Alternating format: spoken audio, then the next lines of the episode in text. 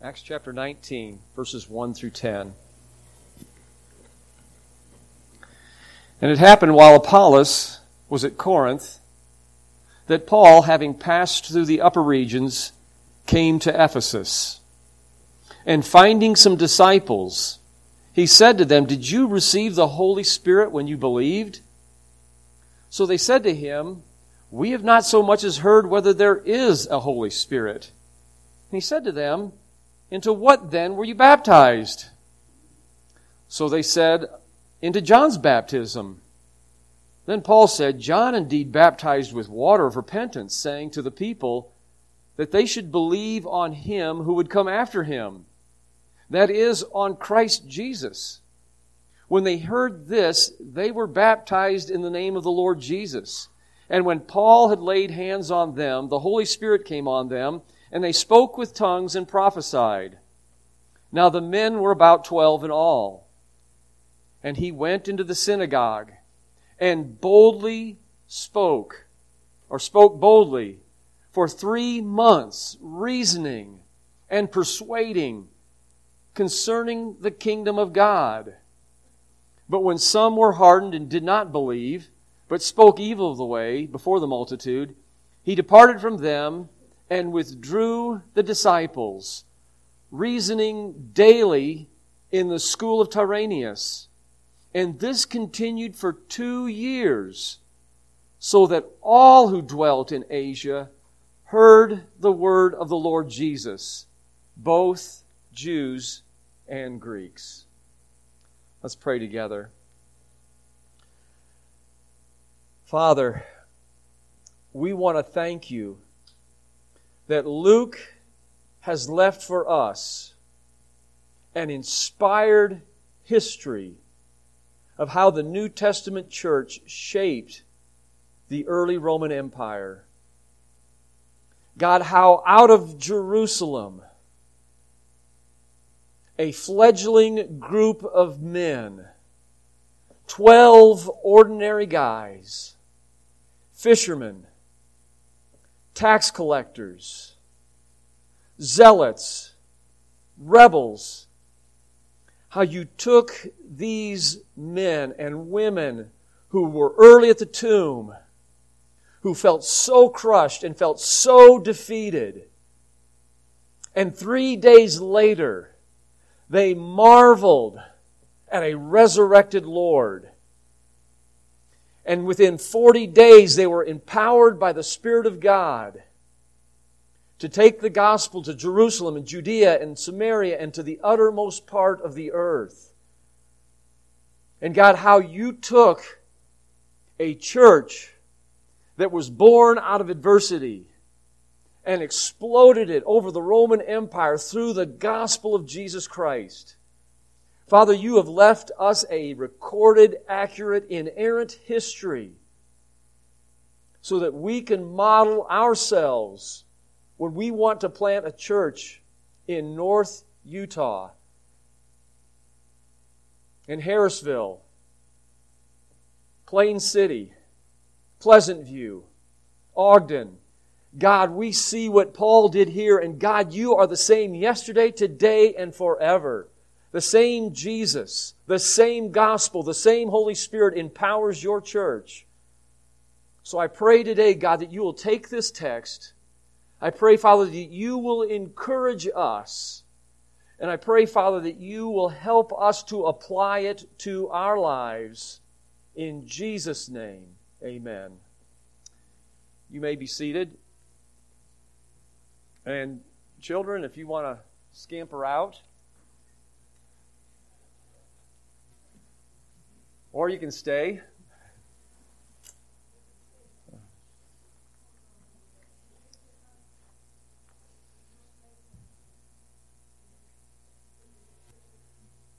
We have here is a inspired record of Paul's church planting work in the city of Ephesus.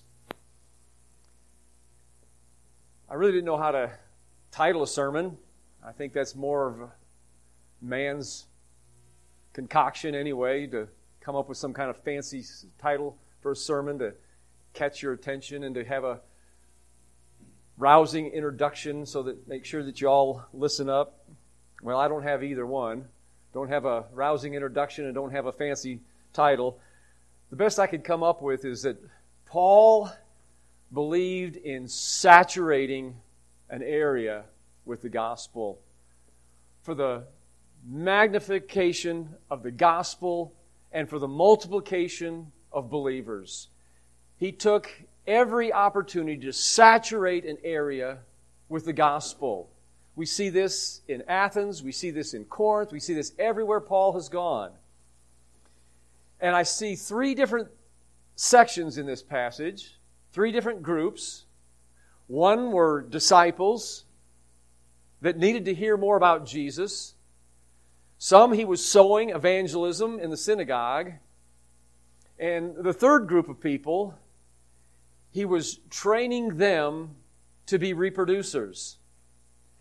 And that's really what every Christian should be involved in. We should be involved in all of those processes. We should be sowing. We should be reaping. And we should be reproducing. And as a church, corporately, we should be doing all those things.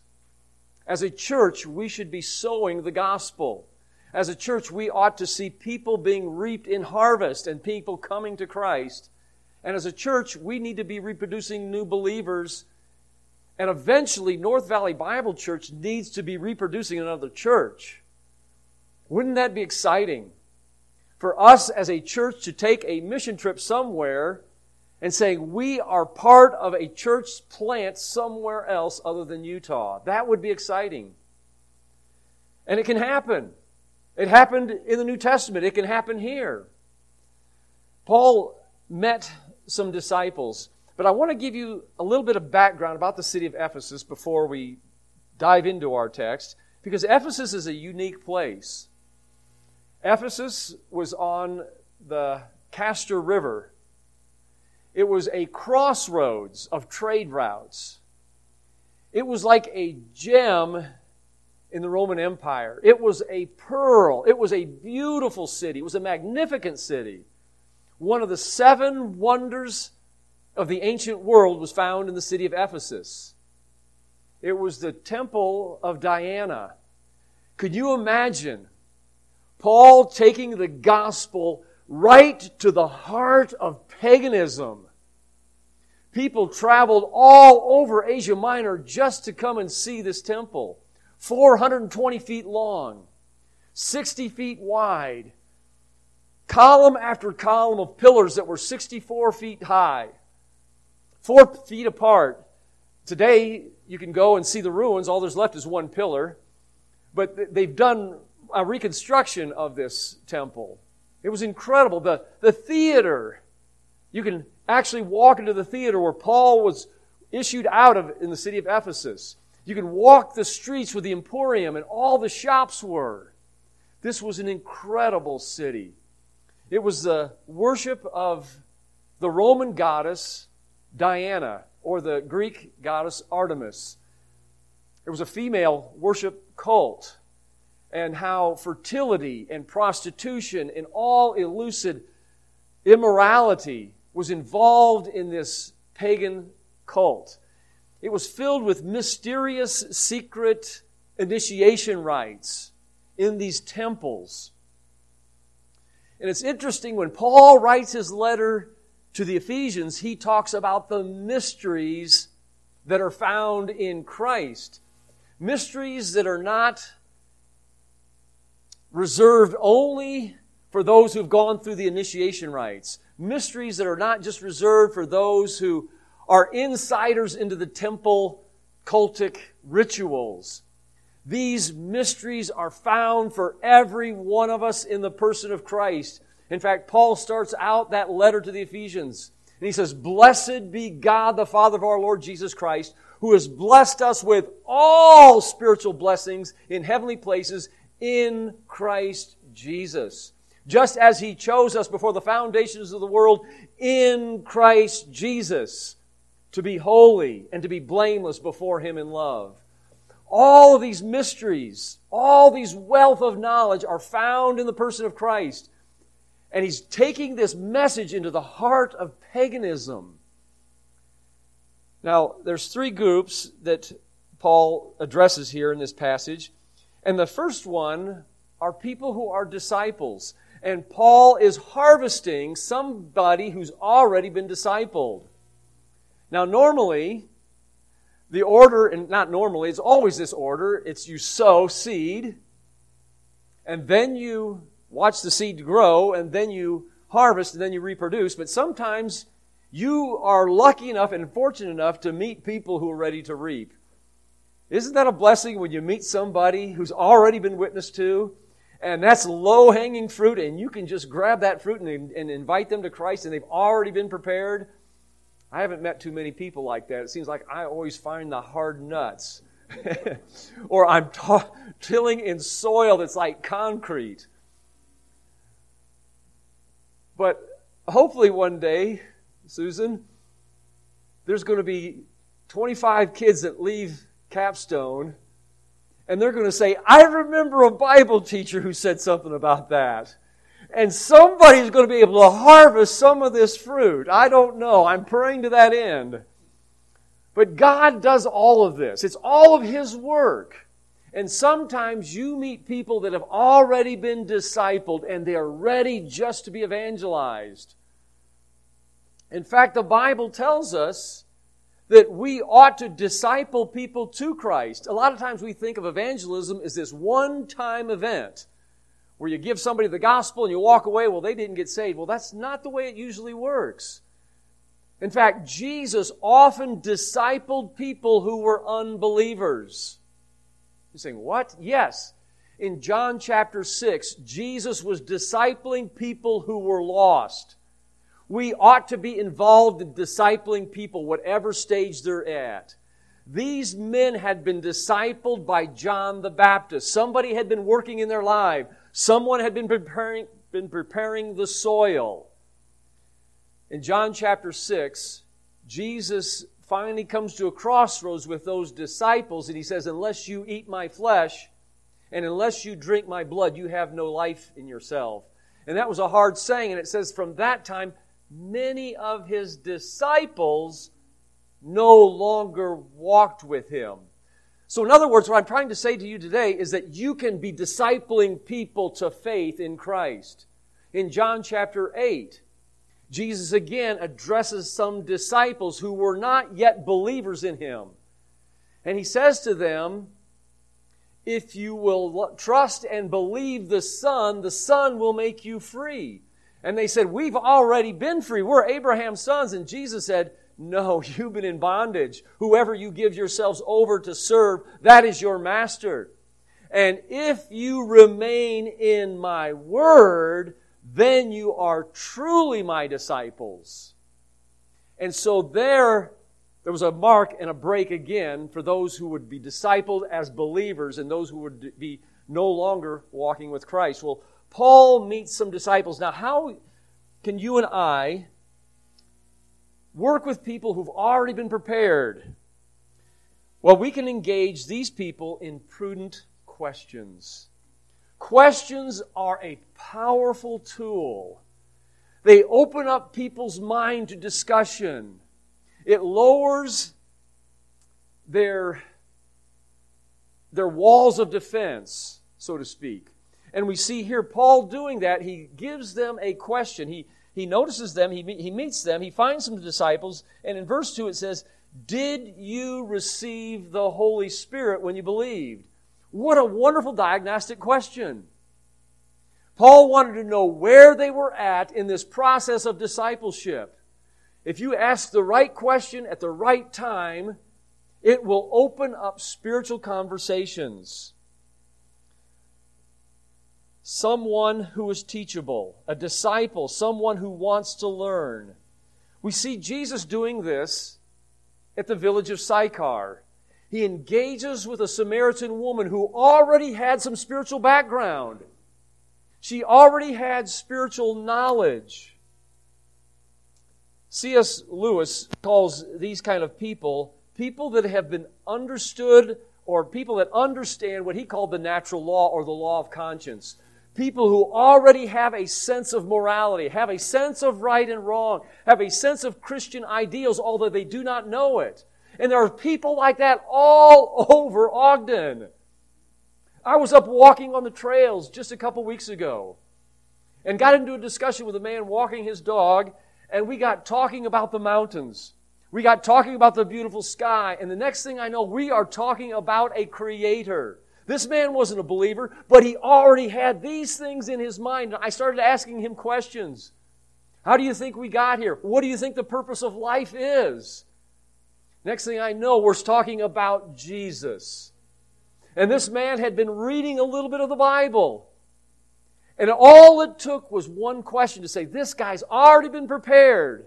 And I was able to bring a little bit more light into his life. Now, I don't know if I'll see him again. I'm praying my other son, who's up there on the canal road running all the time, he'll bump into him. But we can do this naturally. Jesus did this at the well of Sychar. He naturally engaged the woman, began to ask questions, and the conversation just opened up. It's interesting that the woman said this. She said, We know that Messiah is coming, and when he comes, he will tell us all things. She already had some insight from the Samaritan Pentateuch that's all that the Samaritans had. All they believed in was the first five books of the Bible. But that was enough for Jesus to take that and then lead her to salvation. And then she went and told the Samaritan women. And then you know what Jesus told his disciples? He said, You are entering into somebody else's labors. Lift up your eyes and look on the fields, for they are white unto harvest. So sometimes all it takes is a poignant question at the right time, the right person, to open up spiritual conversation. And this is what Paul does here by asking that question Did you receive the Holy Spirit? Their response was, We didn't even know there was a Holy Spirit. You know another thing questions do? They help you diagnose where to go in this conversation.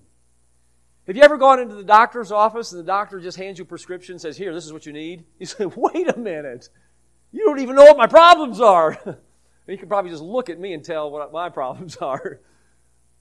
But a good doctor will ask question after question after question. I went in for a, uh, a checkup this week, and, and they were asking me about my medication, and they were asking me how I felt and how I was sleeping. All these questions, a battery of questions. So they wanted to know what to do with my medication, whether they need to decrease it, whether they need to increase it. And it was through questions. A good doctor does this, doesn't he? My son, who's a nurse, He's, he's a great nurse. You know why? Because Jordan is a good listener. And as believers, we need to be good listeners and we need to be able to ask good questions. Questions are a wonderful tool to open up dialogue. Three things I wanted to, just to, to give you today about questions. Questions are non threatening. Your audience then becomes a participant. These men that Paul met, they became a participant and they're engaging and they're talking to one another. It's not like one is the leader and the others are just following line. It's, it shows a sense of equality. I'm not one upping you. I'm not arguing with you. I'm not trying to prove my point with you. So questions are non threatening. Questions need to communicate humility and an interest in the other person. So, questions, they need to be non threatening. They need to communicate our humility and an interest in that person. And thirdly, questions need to encourage the listener to self discover latent truth. Now, what do I mean by that? Latent truth. Truth that's already in their mind, in their subconscious, but they don't even know it's there. You see, these men had some latent truth about a Messiah coming. And all Paul did was help arouse what they already knew. Believe me, people, today, my friends, my church family, I'm not preaching at you, y'all, my friends. People already have a conscience. People have a God shaped place in their heart that they already know about. And all you and I need to do is sort of arouse that out of their consciousness. Latent truth that they already know. And that was what Paul was doing. It helps people discover that truth for themselves. And you know what that question does? When they give the answer, it solidifies it in their mind because you didn't tell it to them. They self discovered it. And they become the owner of that new truth, even though they might have had it the whole time.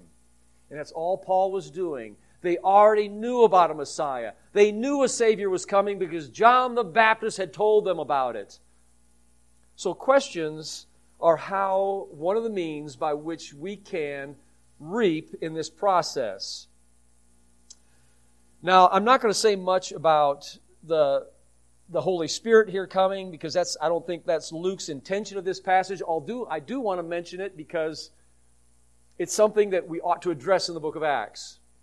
So I'm going to kind of take a, a five minute detour on what was going on here with Paul and the Holy Spirit because that seems like something different. We don't see that happening today. We don't see people getting baptized and then a pastor or somebody laying hands on people and all of a sudden they start speaking in tongues and prophesying. What was this all about? The book of Acts is descriptive and also prescriptive. In other words, it's a history describing what happened. It's not always prescribing what we ought to do. Now, how do we know this passage is description rather than prescriptive? Because there's four accounts where the Holy Spirit comes in this form in the book of Acts.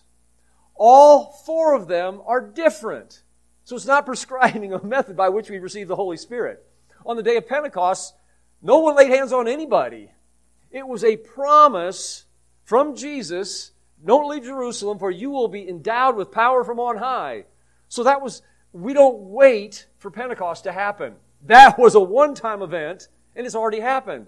We don't have to wait for Pentecost. The Holy Spirit is already here. John chapter 7 verse 37 says this Jesus said, Whoever is thirsty, let him come to me and drink. For out of his belly shall flow rivers of living water. This he said concerning the Spirit, whom those believing would receive, for the Father had not yet glorified the Son. So when that event happened, that happened on the day of Pentecost. Now, it happened again. Stephen and Philip, I think it was Philip, Philip goes to the city of Samaria, preaches the gospel to them. This is a different ethnic group of people.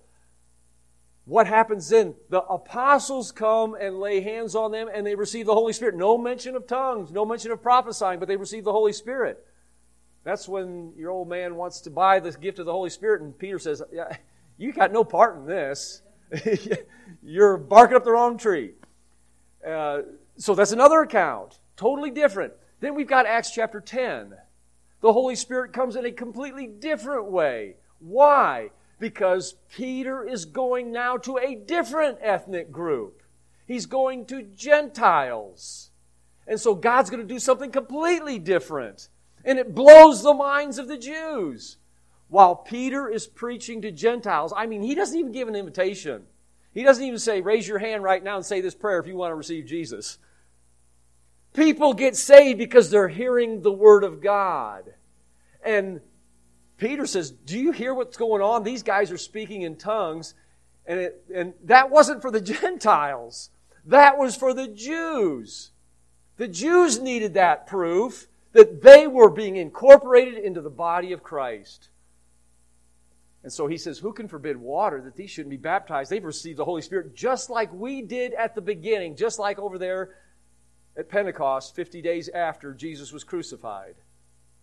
And so now we've got another group of people, completely different again, disciples of John the Baptist, who need to know that the Messiah has come. The Messiah has died. The Messiah has been raised to, to, to new life and that the gospel is for them. And so Paul lays his hand. The interesting thing on all four of those, those accounts in the book of Acts, the apostles were present in all four of them. Why is that significant? Because of Ephesians chapter 2 says that we have been built, past tense, and the aorist tense in the Greek means it's a one time finished event. The church has been built on the apostles and the prophets Jesus Christ Himself being the chief cornerstone. What is happening in the book of Acts? The book of Acts is this historical bridge between the epistles and the gospels, showing us the apostles laying the foundation of the church, and we are still building on that today. And everyone who believes in Christ now receives the Holy Spirit by faith. And that's taught throughout the New Testament. All right, that was my five minute break that took 10 minutes. Dennis is smiling back there. All right. Now let's go to the sowing part. This is one verse, one verse alone. And my entire point comes from this verse, verse 8. He, Paul, went into the synagogue, and what did Paul do? He spoke boldly for three months. How did he speak boldly? Two, pair, uh, two participles reasoning and persuading. You don't have to be a great grammarian to study the Bible. Look for words that end with ing because they are modifying the verb. What did Paul do? He spoke how? He spoke boldly. How did he do that? By two things reasoning and persuading. It's a beautiful balance. I call this the balance between science and art. The balance between fact and feeling. The balance between logic and passion. You err on one side and you will have a net result of zero. If all you do is give people facts and argue with them, you will never see them into the kingdom of heaven. And if all you do is give them feelings and mushy emotion, they've got nothing to believe on. And Paul spoke boldly, and he had this perfect balance between reason and persuasion. So let's look at this. But first of all, before we get to that, I want to just talk about the need for boldness. I was talking with Brother Rick last Sunday, and people often think that Rick is just this bulldog, bold evangelist, right, Bonnie? He just, he just loves to witness. And he had a confession. He says, Patrick, he says, that's not really a natural thing for me to do. And I don't know too many people, it's just the natural thing to do just to start talking to a stranger and, and begin an evangelistic conversation. It's just not a natural thing. None of us are bold naturally that way. Some people are, I, I suppose, but, but not many. But boldness is the ability to speak freely. That's what the Greek word means. It means confident. It means to have full assurance. Now, those things I can have. I can have full assurance. Why? 1 Timothy says this I know whom I have believed, and I am persuaded that he is able to keep that which I've committed unto him until that day. I know whom I believed, Paul said. So I can have confidence in my message. Paul's told the Thessalonians, my exhortation doesn't come from deceit. It doesn't come from human wisdom. And you know how shamefully I was treated at Philippi. And yet I was bold in Christ because my gospel does not come from air. So I can have boldness because I am confident in this message. And Paul was confident in the message, not so much in himself. In fact, when Paul was in Corinth, he told the Corinthians, I was there with you in weakness, I was in much trembling, and I was in much fear. 1 Corinthians chapter 2. You know what? If you have fear and trembling when you're witnessing, you're in good company. You're in the company of the Apostle Paul. That's good to know, isn't it? Courage is the virtue of overcoming your natural fear. Now, what can give you that kind of boldness? Two things. I talked about one, the certainty of our message, but two more things. One is the weightiness of our message. Think about how weighty our message is. Our message is the difference between life and death.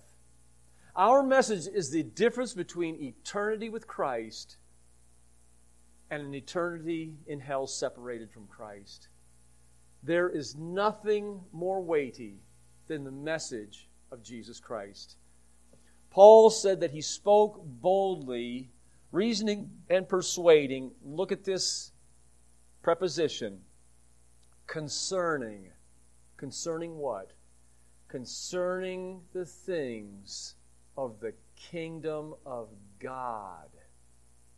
There is nothing more weighty than the kingdom of God. Jesus came preaching the kingdom of heaven, the kingdom of God, preaching a message of repentance. That little phrase, concerning the kingdom of God, it's an idea of a new era, a new epoch, a new time in history has come with the advent of Jesus Christ. A new era where you don't have to travel to Jerusalem. You don't have to take on Judaism. There is a new era. The kingdom of God has arrived. Blessed are the poor in spirit, for theirs is the kingdom of heaven. And Paul was persuading people concerning the kingdom of God, a weighty message. At the start of World War II, C.S. Lewis was invited to speak at a chapel at Oxford University.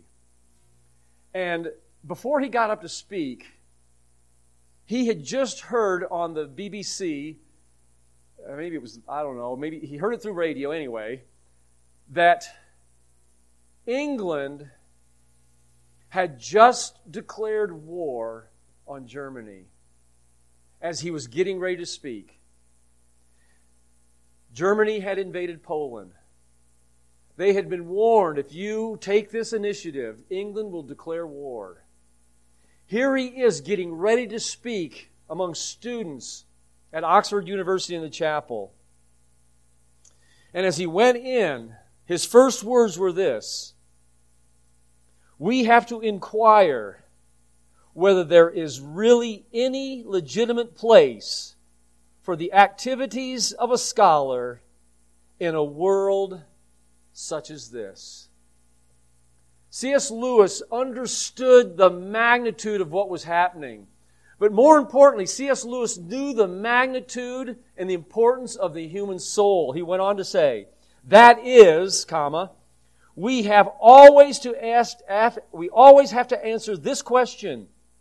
How can we at Oxford be so frivolous and so selfish as to think about anything except the salvation of the human soul. Speaking to scholars, speaking to the intelligentsia of his day, the, the, the prestige, prestigious University of Oxford, and he says, How can we be so frivolous to think about scholarship and not to put first salvation of the human soul? And then he went on to say, And we at this moment, at this moment of history, we have to answer an additional question. How can we be so frivolous and so selfish as to think about anything but the war? It's interesting that C.S. Lewis put the human soul first in that. I think this is why. War only heightened for him the reality of the brevity of life and the certainty of death and it brought the magnitude. What gave him that kind of boldness to go into Oxford and say that? What gave him that kind of boldness? He knew the weightiness of the message. And my friend, when we think about the weightiness of the message, that will give you and I the unction to speak when we don't feel like we ought to speak or like we could speak. A second thing that Paul, and we don't get it from this passage, but the, certainly the power of our message. Now let's talk about the reasoning in science. And I know I'm probably going long. I'm just a windbag, I know it. Okay. Reasoning. Here we go. I'm going to talk about these two words, reasoning and persuading. And then I'm going to try to tie it up. Reasoning. What is reasoning? The Greek word is dialogue. It means to mingle one thought with another thought. It's logically laying out facts. It's reasonably, it's reasonably, in a reasonable fashion to discuss an argument by disputing with evidence. People are never converted without the evidence of the truth. People are never converted without the gospel message. They need to hear about Christ. They need to understand their sin. They need to understand the resurrection and his justification. You, we need to reason people with the Bible. But reason alone very rarely leads people to Christ. You can win the argument and still lose the soul. When I was at Liberty University studying in the divinity school, my favorite professor beyond far, beyond anybody, was a guy named Dr. Gary Habermas. And I loved, loved to be in his classes because he was a teacher that just taught you with passion. I mean, he, he was the smartest guy I've ever met in my life. He has written so many books on the resurrection. He is probably the world's leading authority on the resurrection of Jesus Christ. He can take you from text to text to text to text and show you biblically that within three years there was already a oral tradition, if not a written tradition, of the resurrection of Jesus Christ. Now, why is that significant? Myths take hundreds and hundreds of years to start. They don't start in three years, and they don't start in the very city where somebody was crucified. They start somewhere else on the other side of the earth. And Gary Habermas can take you through that and boom, boom, boom, boom, and just give you fact after that. But when Gary Habermas's wife passed away, he became a completely different professor. He spoke about the resurrection with a new zeal, a new passion that would persuade us students. I mean, you would walk out of his class with a bucket of water and you were ready to charge hell with it because he's the kind of guy he was. While he, when I was at school there, we would always pray for him because we knew he was on the road a lot of times. And he was always debating this guy named Anthony Flew. I didn't know much about him, but I started to research him. Anthony Flew was the leading atheist of his day. He and Gary Habermas developed an incredible friendship and they wouldn't argue. They would have the warmest conversations. I love watching their debates. They would just agree with each other. Well, that's a really good point, Gary. Well, I see where you're going with that, Andy. And it, by the end of Andy Flew's life, he was converted to a theist. Now, I don't know if he ever trusted Christ, but he publicly came out and said, I do believe in an absolute being of God. And I got to think that Gary Habermas led him to Christ before his deathbed. That's at least my hope. Now, I said all that because I want to talk to you about the art of persuasion. Jesus rarely dumped a load of facts on people. Jesus often reasoned with them. He would engage them with their imagination. He would persuade them with parables and give them word pictures. In fact, when people would come to him with questions, he would ask them a question and they would go away being convinced that he was right with ever, without him ever having to point a finger on what they, why they were wrong.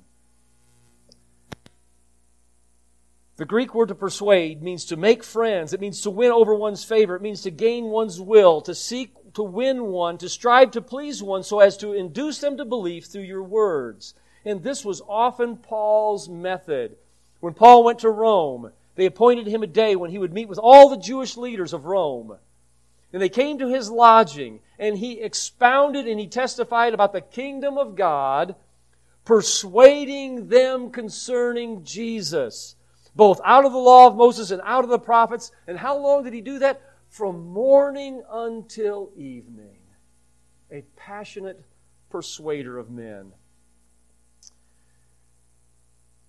Some of you are students of history, and you'll remember a famous saying by Franklin Delano Roosevelt.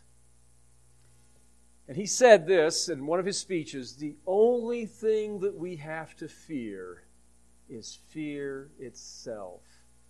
Now, that was a persuasion to the American public to rally behind the war effort.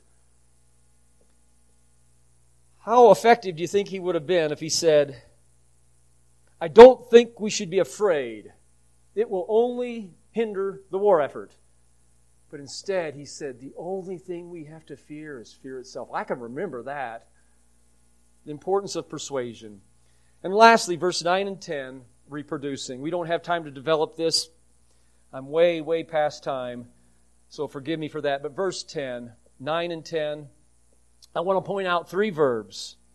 Paul withdrew, Paul reasoned and he continued it daily, and he did it for two years. And what was the result? The result was all of Asia heard the word of the Lord. Reproducing church. A man named Epaphras came to that school of Tyrannus and started a church in Colossae. Another church was started in Hierapolis. Another church was started in Laodicea. And the seven churches of Asia Minor sprang out of a school of Tyrannus where Paul withdrew to those who were teachable. He poured his life into people who could reproduce themselves. And then the word of God spread throughout all of Asia. Luke 16 Luke 6:40 Jesus said this a disciple is not above his master, his teacher. But every student who is perfectly trained will be just like his master. That is the goal of North Valley Bible Church. John 15 and verse 18, Jesus said, You have not chosen me, but I have chosen you, and I have appointed you that you should go forth and bear fruit, and that your fruit should remain. 2 Timothy 2 2, my life's verse for ministry, Paul said this Timothy, commit thou, my son, the things that you've heard from me to faithful men who can teach others also.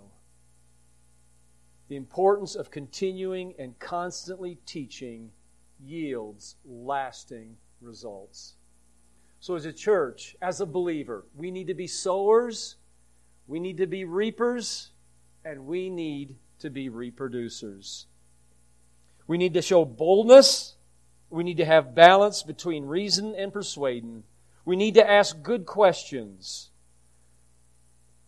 And we need to be prepared to ask ourselves are we so selfish and are we so frivolous that we are engaged in so many other things other than the souls of men.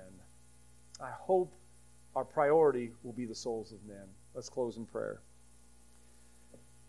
Father, we want to thank you today that Paul left such an indelible example for all of us, Lord.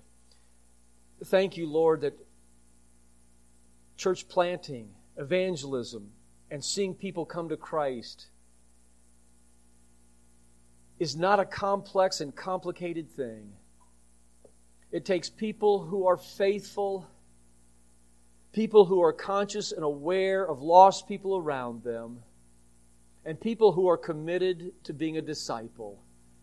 And Father, I pray that you'll help North Valley Bible Church to accomplish this mission for your glory and for your kingdom's sake. And we pray this in Jesus' name. Amen.